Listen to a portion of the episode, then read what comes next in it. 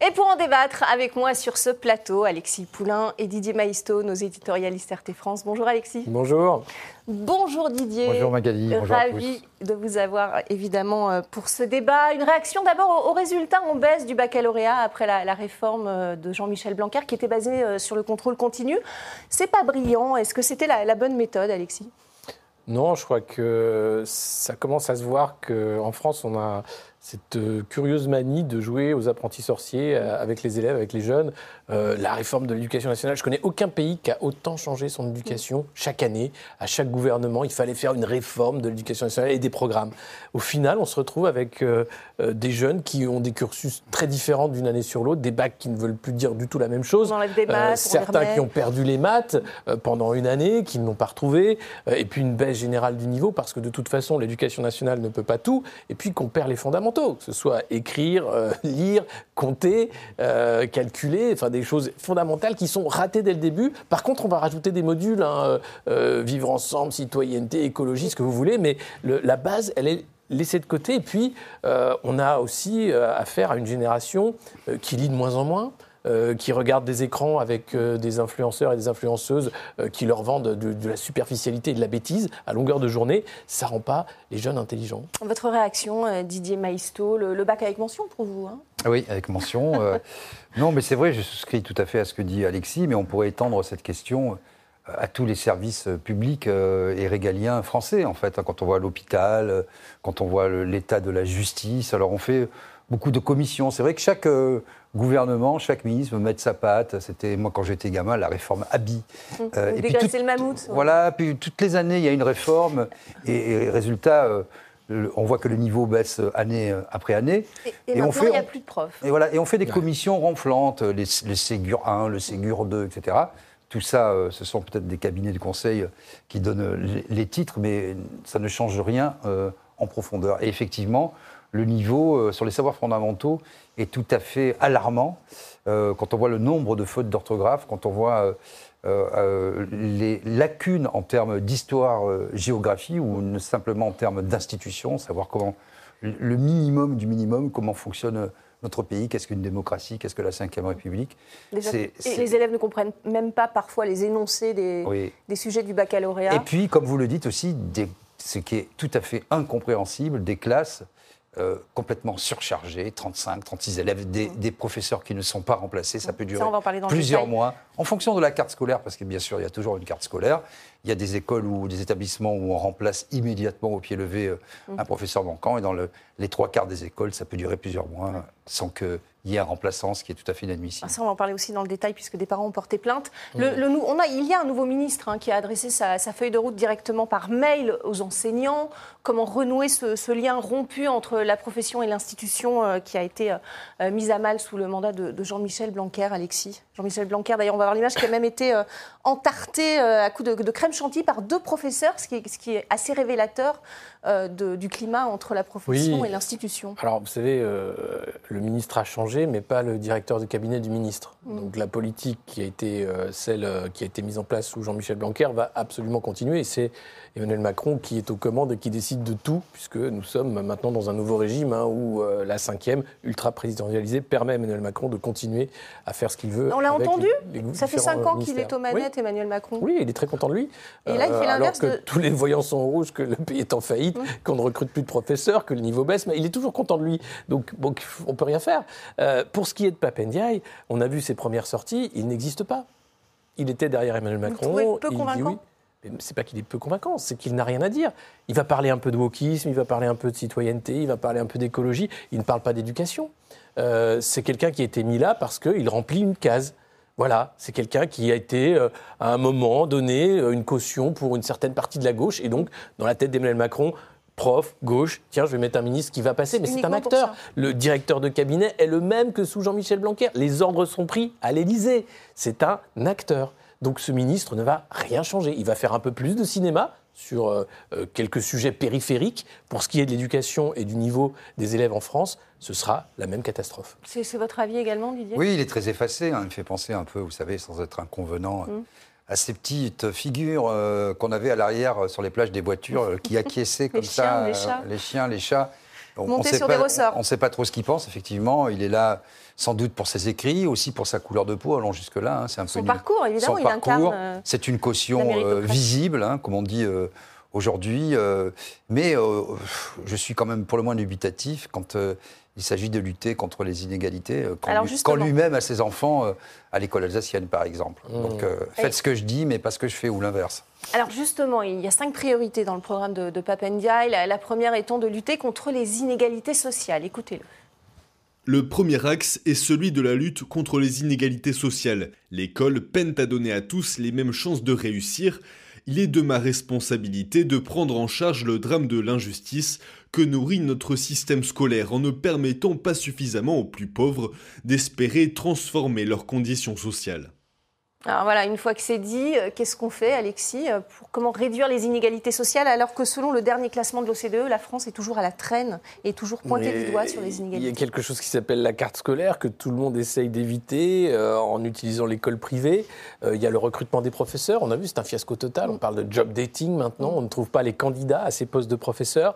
Euh, il y a évidemment des programmes aussi avec. alors, on a hein, des zones d'éducation prioritaires, les REP, les. C'est l'échec de toute cette politique justement qui vise à réduire les Mais inégalités C'est-à-dire que sociales ça fait des années hein, que l'éducation nationale a ce discours sur les inégalités Mm. sociales à la source et que vous savez très bien que peu importe les moyens mis dans certains lieux, les parents aisés feront tout pour que leurs enfants n'aillent pas dans le public. C'est comme ça. Et ça va continuer. Et malgré les moyens, alors vous, vous avez peut-être quelques élèves qui vont sortir du lot, qui vont jouer le jeu, euh, qui vont arriver à, à- à faire des, des études. Euh, mais globalement, euh, l'éducation nationale s'est peu à peu transformée en une garderie à ciel ouvert pour de grands enfants. C'est-à-dire qu'on ne cherche plus à les éduquer, on les occupe le temps qu'ils soient au chômage, euh, le temps qu'ils trouvent quelque chose à faire. c'est ça? Je trouve qu'il y a très peu d'exigences. Euh, on voit hein, le niveau au brevet euh, Mm. qui baisse, euh, le- même le bac, hein, alors qu'il est rendu plus simple, baisse également. Mm. Des élèves qui n'ont pas les acquis euh, minimum de lire, écrire et compter, alors qu'ils font tout un cursus jusqu'en terminale.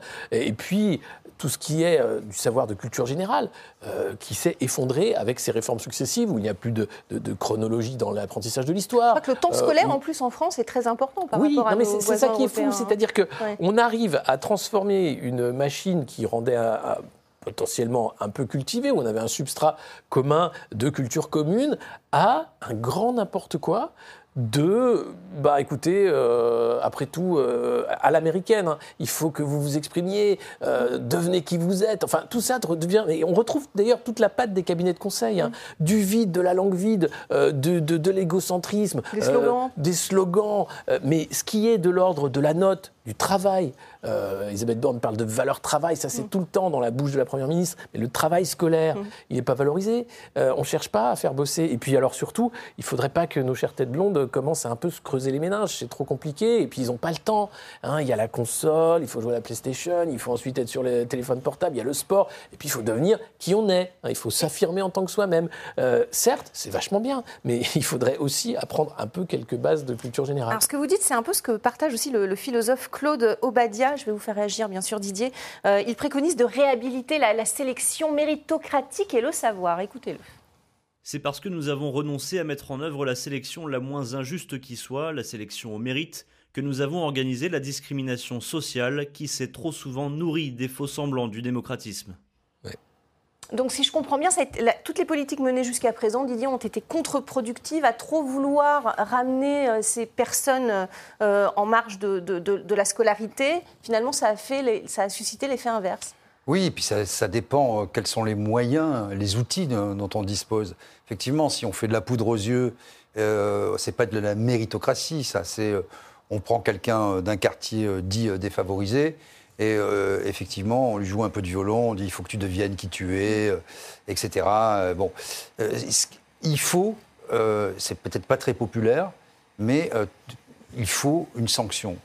Il faut des apprentissages. Il faut c'est la base de toute pédagogie, que vous fassiez du sport de haut niveau, que vous fassiez de la, de la danse classique, que vous fassiez des arts plastiques, que vous soyez à l'école. Il y a des, des- des savoirs fondamentaux à acquérir. Après, on peut s'épanouir. Peut-être Plus- les apprendre dans des classes dans le calme euh, aussi Oui, dans le euh, calme, parce que Ouais. c'est le deuxième point. euh, L'éducation nationale ne peut pas être la voiture balai de la société. Elle n'est que le réceptacle, que la conséquence de tout ce qui va mal. Euh, donc effectivement, quand on voit aujourd'hui le pouvoir d'achat euh, en berne euh, des Français, avec une inflation sans doute qui sera pas loin des 10% d'ici la fin de l'année, vous le voyez très bien, ça devient très difficile. Une problématique des transports euh, pour aller travailler, etc. Encore des ouais, politiques les cantines folles. scolaires également. Les cantines- quand- comme on le voit à Paris, une politique complètement folle faite pour les bobos euh, qui sont des rentiers, qui font du temps de faire du vélo euh, toute la journée. C'est une ville devenue infernale, sale, où il est impossible de circuler et de travailler. Donc on repousse toujours comme ça les gens les plus, les plus pauvres aux frontières euh, des villes. Et après, on s'étonne qu'il n'y ait plus d'aménagement du territoire. Et, quand on regarde, en plus, c'est très net, euh, le vote Rassemblement national, euh, il suffit de faire 20 km après une, une gare, et c'est très frappant euh, de superposer les cartes. Quand vous n'avez pas de gare, pas de service public, ce sont des gens qui votent Rassemblement national, qui votent avec les pieds pour dire ça suffit, on est exclu. Voilà, donc tout ça, c'est pas pris isolément, on pourra mettre tout l'argent qu'on veut. S'il n'y a pas une politique globale, cohérente en termes de services publics et d'offres vraiment au public, euh, c'est comme ça qu'on pourra permettre l'égalité des chances, pas par des commissions théodules. Et ça commence aussi par la présence des, des professeurs. On l'a vu, hein, des, des parents d'élèves ont, ont porté plainte euh, contre l'État. 79 000 heures de cours ont été perdues en France depuis le, le début de l'année scolaire. Alexis, c'est colossal. Et, et ça traduit quoi, selon vous? Ça traduit le je m'en foutisme de l'éducation nationale. Alors, il y, a eu- le Covid, évidemment, où il y a Non, eu mais au-delà du Covid, mais, euh, euh, quand vous avez la- l'absentéisme, vous êtes prévenu le matin parfois. Mm. Euh, il y a des professeurs remplaçants qui sont là ou pas. hein. C'est un peu l'armée volante des, des remplaçants. Et puis, ça change toutes les semaines parfois. Vous avez des classes, notamment il y dans a les des plus- remplaçants les- de remplaçants. les et, euh, petites sections, c'est terrible. Mm. C'est là où vous avez les, les acquis fondamentaux. Et là, vous avez des, des- des- des- des- des moments où le- l'enfant va changer dix fois de professeur dans l'année. Comment voulez-vous avoir un suivi pédagogique? C'est pas possible. Donc, il y a un problème d'organisation. L'éducation nationale qui est calquée sur le modèle de l'armée, mais c'est totalement anachronique. Euh, le fait aussi qu'on dé- décourage les, les professeurs. à cause des avec, salaires euh, hein, qui sont bas. les salaires, les mutations, le fait qu'on ne va pas où on veut aller. C'est-à-dire que vous faites votre formation et ensuite vous vouliez re- revenir de- à- auprès de votre famille. Non. Vous devez aller d'abord dans les quartiers difficiles. Vous devez d'abord. Ouais, et donc, alors qu'on n'est pas for- formé pour ça, non, forcément. non, et, et forcément, donc il y a découragement. Il y a aussi le fait que euh, tous ces gens dans les rectorats euh, qui sont grassement payés ou dans les ministères ne savent pas ce que c'est que faire cours à 40 élèves, 30 élèves. Euh, ils ils n'ont aucune connaissance, conception de ce qu'est être face à un élève et face à une classe particulièrement. Donc on leur demande de la pédagogie, du pédagogisme, mais pas d'enseigner.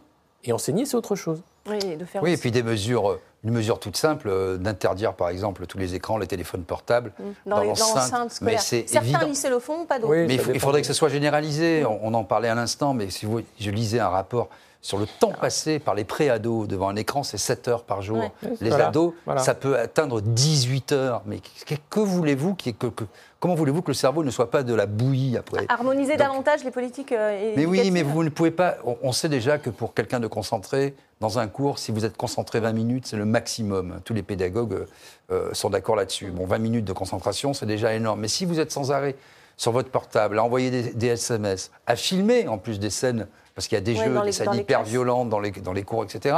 Ou parfois, on frappe les professeurs. ouais. on frappe les professeurs, c'est filmé, ça fait le tour des réseaux sociaux et ça peut conduire, on l'a vu dans l'affaire Paty, à, à- à- à des extrémités euh, dramatiques. Donc euh, il faut prendre la mesure de, de tout ça. Alors c'est pas être anti-progrès, et puis tant pis si on nous taxe d'être anti-progrès. Non, non, non, c'est- Nous, on n'avait pas de téléphone portable, on faisait des sorties, on faisait du sport. Euh, Jusqu'à présent, on est toujours bien sortis. Et ce qui est, euh, Un on peu parlait plus aussi d'autorité, de, finalement. oui, d'autorité, puis de, de ce côté un peu De respect. superficiel. On sait tout sur tout, mais on sait rien en fait. Donc euh, tout le monde peut parler de Victor Hugo, euh, sachant que c'est euh, un poète, un homme politique, un écrivain, mais en fait personne n'a rien lu de, de- de Victor Hugo. Et c'est un peu le problème aujourd'hui. de taper Google et on a deux, Voilà, en deux euh, on a Oui, voilà. Wikipédia, on a Google, et on, on ne, si on fait les choses de façon non conscientisée, non précise, avec une attention même courte, euh, si elle n'est pas là, on ne retient rien. Et Ah, donc on fait du bachotage. Donc d'où les résultats. Vous disiez qu'il fallait, il fallait 20 minutes euh, d'attention euh, maximum, en tout cas, pour retenir un cours. Papendiaï dit vouloir compenser justement l'absence d'un d'un professeur absent par un autre, une proposition qui a fait hurler d'ailleurs les, les syndicats d'enseignants. Regardez. Il faut réfléchir à la meilleure manière de faire que les absences qui sont légitimes soient compensées. Nous voulons faire en sorte qu'une absence du professeur d'histoire géo, par exemple, soit compensée par son collègue, disons de français. Mais attention, pas pour que le professeur de français fasse de l'histoire géo. Il utilisera ses heures pour faire une double dose de français, et quand le collègue d'histoire géo reviendra, il compensera en prenant sur les heures de français. Monsieur le ministre Papendiaï, il faut recruter des enseignants formés et qualifiés, et non pas dégrader les conditions de travail. Ah, une double dose de cours, Alexis Poulain, réaction. Mais ça va dans, cette logique de l'école du futur d'Emmanuel Macron, accompagné par les cabinets de conseil de, qui sont de très mauvais conseils. C'est-à-dire que on va faire de l'école ce qu'on a fait de l'hôpital, un lieu de flux les gens rentrent et sortent. Euh, il faut qu'ils sortent très vite d'ailleurs, avec euh, bah, de moins en moins bien soignés, de moins en moins bien éduqués. Mmh. Et là, on demande aux professeurs de ne plus être des professionnels. Euh, exactement comme les soignants qui vont être, allez, bah, débrouillez-vous, après tout, il faut mettre des sparadraps, il faut du scotch, il faut que ça tienne avec du scotch. Penser une heure un professeur d'histoire manquant avec une autre heure de français si le prof de français est là. C'est dans la logique du flux, c'est-à-dire il faut qu'on soit dans le flux, il faut que ce soit il faut Boucher les trous. Il faut boucher les trous, débrouillez-vous, il faut mmh. arranger pour que ça se passe. Et puis, techniquement, ce n'est pas faisable, puisqu'un mm. professeur de français a plusieurs classes. Il ne va pas forcément remplacer euh, trois profs d'histoire géo. Enfin, non, c'est impossible. Donc, c'est traiter les gens. Une journée de français. c'est d'avoir ne, pas avoir conscience du métier d'enseignant, encore une fois. D'ailleurs, ça contredit ce que disait Emmanuel Macron au début de notre émission. Hein. Mais, mais, mais, en même temps, c'est quoi? Mm. C'est dire tout et son contraire. Et avec euh, un ton euh, méprisant et supérieur. Voilà ce que c'est. C'est exactement, mais, le syndrome Macron, c'est le syndrome cabinet de conseil. C'est des gens qui ne connaissent pas votre métier, qui viennent vous expliquer comment le faire. C'est ça systématiquement. Et eh ben, avec l'éducation, c'est ce qui est en train de se passer. Votre réaction à ce que propose Papendiaï pour remplacer les, professeurs manquants Il faut s'appeler Papendiaï et avoir fait autant d'études pour euh, pondre à quelque chose d'aussi alambiqué. Pourquoi faire euh, simple quand on peut faire compliqué? Non, mais c'est quand même incroyable, effectivement.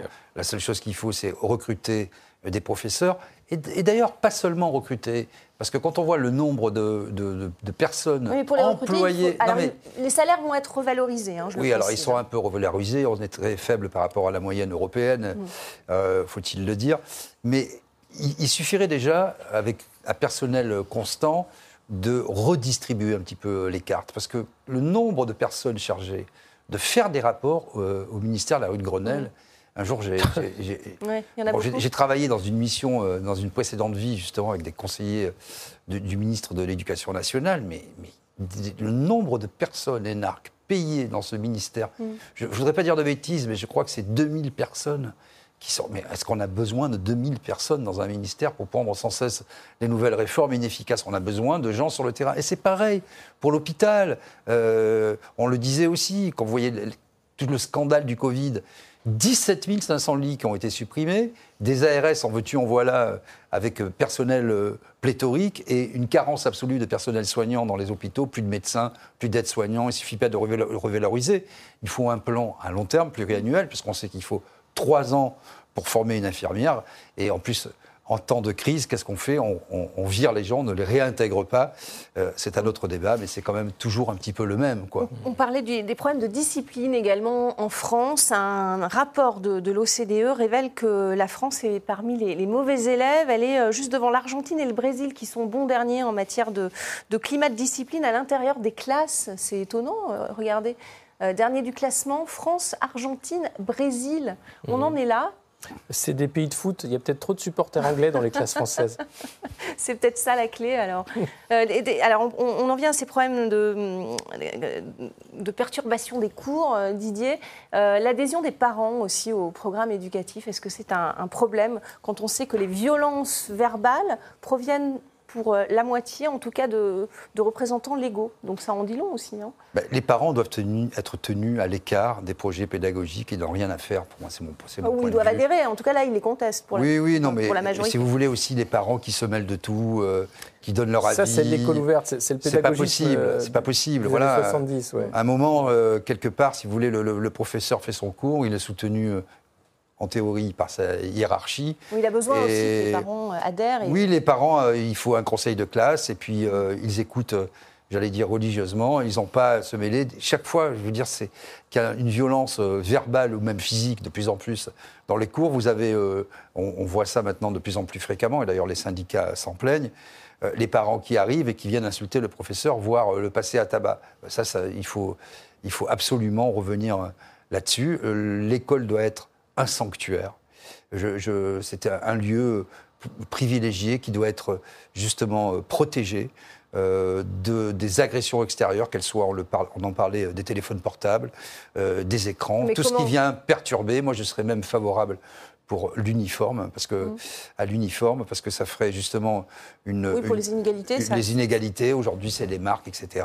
On moque les, ça, ça marcherait très bien. Donc moi, je pense qu'il faut resanctuariser euh, l'école. Voilà, c'est savoir comment euh, faire, comment faire. bah, il suffit de le décider. hein. Ça, ça coûte, euh, voilà, pour le coup, quelque chose qui ne coûte rien. C'est juste euh, une volonté politique.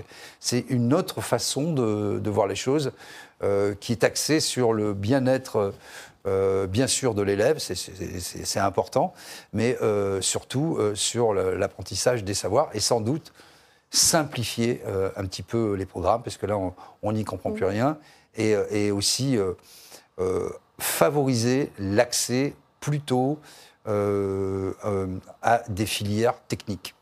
Euh, moi, ça j'y tiens parce qu'il y a des, des enfants qui sont très doués euh, en dessin, en art plastique, euh, Oui, qui sont dévalorisés peut-être en France, où on a Qui sont très une certaine dévalorisés. idée de, de l'élitisme. ce sera, il sera Ouais. plombier, son fils, C'est ça. mais jamais le, jamais le sien. hein. Et on parlait des incidents, Alexis, euh, liés euh, également aux tenues religieuses. Elles seraient en hausse de près de 50% euh, euh, dans- entre le, le premier et le second trimestre. 627 signalements pour des atteintes à la laïcité. Euh, Qu'est-ce que ça traduit selon vous? Ben, on était en campagne électorale, donc euh, clairement, il y avait des lobbies qui étaient à la manœuvre pour euh, pousser et instrumentaliser ces élèves pour faire avancer ce- cette thématique. C'est pas nouveau. On parlait de Euh, l'uniforme, bon, ça- passe par là euh, aussi, L'uniforme passe par là, bien sûr. Enfin, les, lois sont claires. Mm. Euh, Aujourd'hui, euh, elles ont été écrites depuis ces premiers débats sur le, le foulard. On est dans les années 90, Mm. hein, fin des années 90. On fait du surplace depuis 20 ans, pas de problème, mais les lois ont été faites. Donc, c'est pas la peine de revenir là-dessus. Euh, Il n'y a pas de débat à avoir. À ce moment-là, c'est vous rentrez chez vous et vous mettez une tenue correcte. C'est comme ça que ça se passe. La loi, elle est écrite. C'est pas compliqué.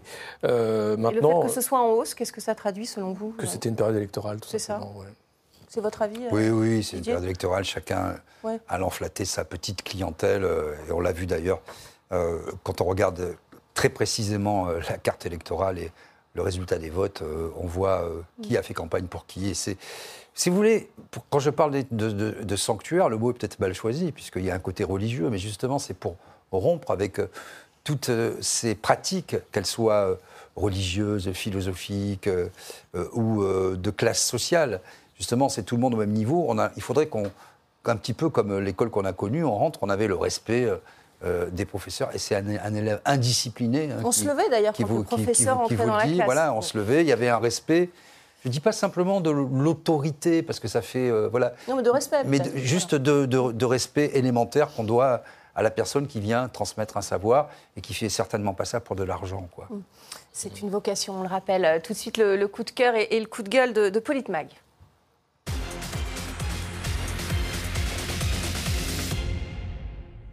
On va faire court aujourd'hui un coup de gueule de la rédaction, les, les suites euh, du fiasco du Stade de France, où l'on apprend euh, que les supporters, des supporters ont été sanctionnés pour avoir porté un maillot du Real Madrid sur les Champs-Élysées. Deux fois une amende de 135 euros. Alors il paraît que c'est pas nouveau, mais moi ça m'a paru assez choquant qu'on puisse être verbalisé euh, pour porter un maillot de, de l'équipe qui a, qui a gagné le match. attendez, les Champs-Élysées, on n'a pas le droit de mettre un gilet jaune dessus. on n'a pas le droit de mettre maintenant un maillot d'une équipe anglaise. Tout est interdit sur les Champs-Élysées alors. Tout, je ne sais pas, mais ça commence à faire beaucoup. Ouais.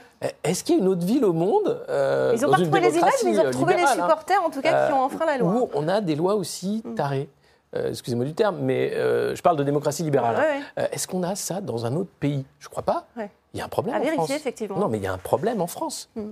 Alors, le préfet allemand prend sans doute sa retraite cet été, euh, mais ce qui s'est passé à Paris avec les Gilets jaunes sur cette interdiction, même les ballons jaunes étaient euh, proscrits de l'espace public, euh, c'est du délire. Ouais. C'est votre avis, Didier? Oui, pendant les Gilets jaunes, les gens étaient euh, conduits au commissariat. Euh, certains placés en garde à vue, puis relâchés euh, sans même un rappel. Je ne sais pas s'il est jaune d'ailleurs le maillot du Euh, supporter à la loi. Peut-être, c'est peut-être pour ça Il est d'ailleurs. peut-être jaune. Non, il est rouge, je crois. Non, c'est les Canaries, c'est C'est Nantes. c'est Nantes. C'est Nantes, voilà bon. Non, mais c'est mon- complètement fou, La euh. méconnaissance du football.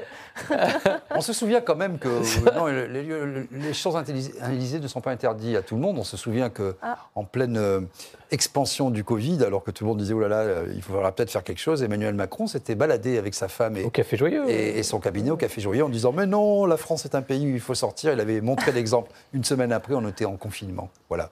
Donc euh, c'est- vrai que c'est hallucinant en France, dans une démocratie euh, prétendue telle, qu'on puisse aller euh, en garde à vue ou, être verbalisé. Bon. pour avoir euh, un maillot d'une certaine couleur ou à l'effigie de son club. C'est c'est comme ça. Merci beaucoup, ce sera le, mot de la fin. C'est c'est la fin de, de cette émission. Merci à vous pour votre fidélité. On se retrouve très très bientôt et restez bien sûr avec nous sur RT France.